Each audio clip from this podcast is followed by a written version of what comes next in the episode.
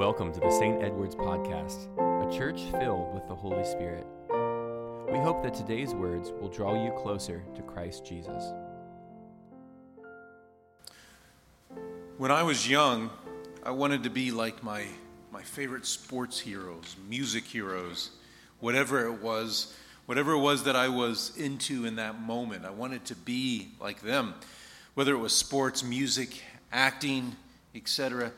You know, the professionals are so good at what they do, they make it look like so much fun and so easy at, at what they do so often. And they sometimes get paid lots of money for doing what they enjoy, which is pretty cool. So, naturally, the thing to do is to pick up a guitar or a basketball and see what you can do. And you usually find out really quick that it doesn't happen overnight. It takes lots and lots of practice.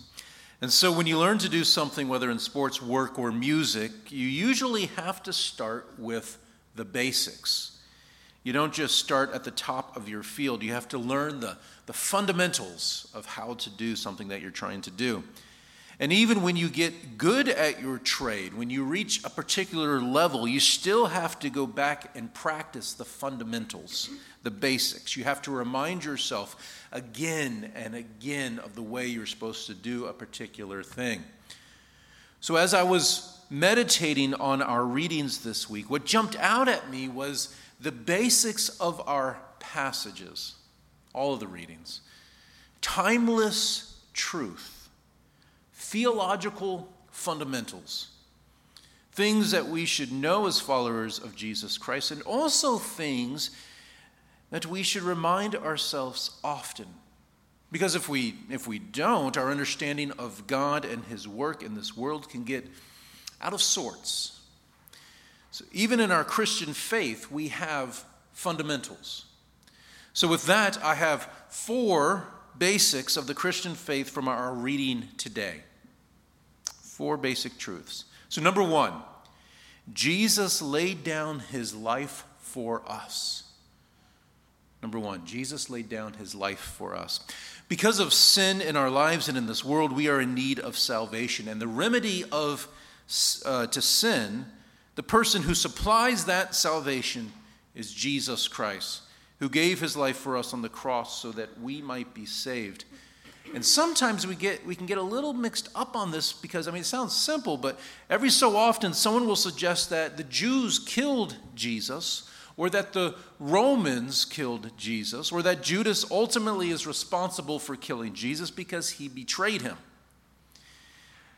And although the Jews tried Jesus in an unjust court in the secrets of the night, and although the Romans tortured Jesus and hung him on a cross and Certainly, Judas did betray Jesus with a kiss. It was Jesus himself who laid down his life for us. The Good Shepherd laid down his life for his sheep. And St. John writes this in the beginning of our reading from his first epistle, saying, This is how we know what love is. Jesus Christ laid down his life for us. Jesus says the same thing in our gospel reading from John. Five times in the gospel reading, Jesus says, I lay down my life. So, fundamental truth number one who killed Jesus? Jesus laid down his own life of his own accord, his own will, and he did this for us, his sheep.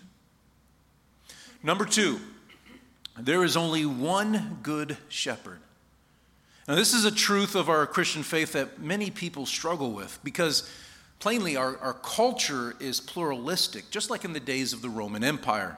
Different faith groups or religions should certainly learn to coexist with each other in that sense, but that does not mean that we share the same path. There are a lot of voices out there wanting our attention, but there is only one voice that calls us to his own and lays down his life and gives us eternal life. And in our tradition and faith, in our holy scriptures, there is only one person that we can go through in order to be saved from our sins. There is only one way to receive eternal life, and that is in Jesus Christ our Lord. It is our baptismal confession. And Jesus says in our gospel today, I am the good shepherd. He does not say, I am one of the good shepherds. He says he is the good shepherd that lays his life down for the sheep. And he emphasizes this truth, saying that there is one flock and one shepherd. And St. Peter preached this message in our reading from Acts.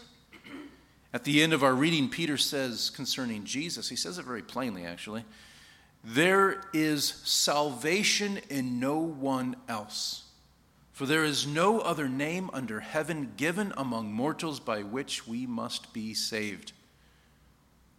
So, fundamental truth number two by whose name can we receive salvation? Only by the name of Jesus Christ, who is the Good Shepherd. Number three, we should be filled with the Spirit. When we do not live in the fullness of the triune God, the Trinity, we often fail by trying to live the Christian walk on our own, and it becomes hard and burdensome. We might give to one of two things legalism or apathy, which are two problematic extremes. We tend to put a legalistic look on instead of a look of grace. Or, on the other hand, we just give up a sort of laissez faire Christianity, whatever will be, will be. I'll just love God, just He and me. But our readings are full of God in three persons, the blessed Trinity. And we have God the Father, God the Son, and God the Holy Spirit. And the way we know we have been forgiven by God the Father and the way we know that we abide in God the Son comes in our last verse of 1 John.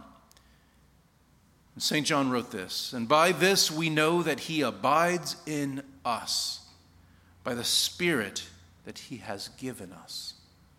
You see, the way we know that we are Christians is because the Spirit is alive within us. And life in the Spirit is not just a, a moment in time, an event, it is a continual walk, a continual asking for God to fill us with His Spirit. We are to be full of the Spirit of God. And that is something that we ask for. In Acts, we read a description of St. Peter, where he was preaching to all these Jewish leaders because of this healing, and he is described as being filled with the Holy Spirit. Notice the scriptures here do not say, and Peter who had the Spirit, or Peter who, who once received the Spirit at his salvation. It says he was filled with Spirit, and that is a continual action. We walk in the Spirit asking to be filled with the Holy Spirit, praying, Come, Holy Spirit, fill the hearts of the faithful. When we continually ask for God to fill us with the Holy Spirit, we resist the temptation to become legalistic. When we ask the Holy Spirit to fill us, we resist the temptation to become apathetic or indifferent to the things of God. So, fundamental truth number three how do we stay faithful in this world to the call of God? By being filled with the Holy Spirit. And number four, our posture toward people in this world should be sacrificial love. Our posture toward people in this world should be sacrificial love. When we stumble with this Christian truth, we often become bitter and angry with people who do not live up to the perceptions of the way they should live. Usually brings on grumbling and complaining. But it is so clear in our readings of Scripture that our life should be most known by the love we have for one another. Our reading from 1 John 3 says it so plainly.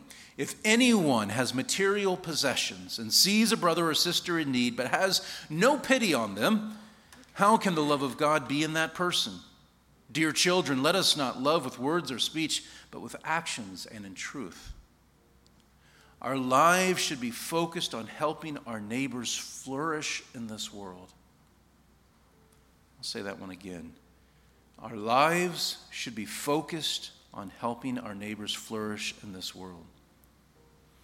And the example is set by Jesus Christ, the Good Shepherd, who lays down his life for us So St. John points this out in our reading from the epistle. We know love by this, that he laid down his life for us, and we ought to lay down our lives for one another. It's a very different way of living than most of our popular culture. Living a life of sacrificial love toward the people around us is truly one of the most countercultural ways of living. To live life for yourself is to do what most people are doing but to live your life so that others may succeed and come to faith in Jesus Christ. That is countercultural. And we live this life because we continually ask God to fill us with His Spirit. And we ask God to fill us because we believe in the one true God, Jesus Christ, the Good Shepherd, who laid down His life for us. So, in our readings today, we have four fundamentals of our faith, four basics that we are to live out. Number one, Jesus laid down his life for us. Number two, there is only one good shepherd. Number three, we should be filled with the Spirit. And number four, our posture toward people in this world should be sacrificial love. So may you be encouraged today by the grace and love of God our Father, who through God the Son has redeemed us from our sins so that we may live by the power of the Holy Spirit as we await that glorious day of our eternal salvation. Amen. Thank you for joining us in this conversation today. We will continue to pray that our teachings are impacting you for the kingdom of God. If you'd like to learn more about our community, you can find us on stedwardsepiscopal.com or on Facebook. And of course, we'd love for you to visit us in beautiful Mount Dora. May God's grace fill you as you go in peace.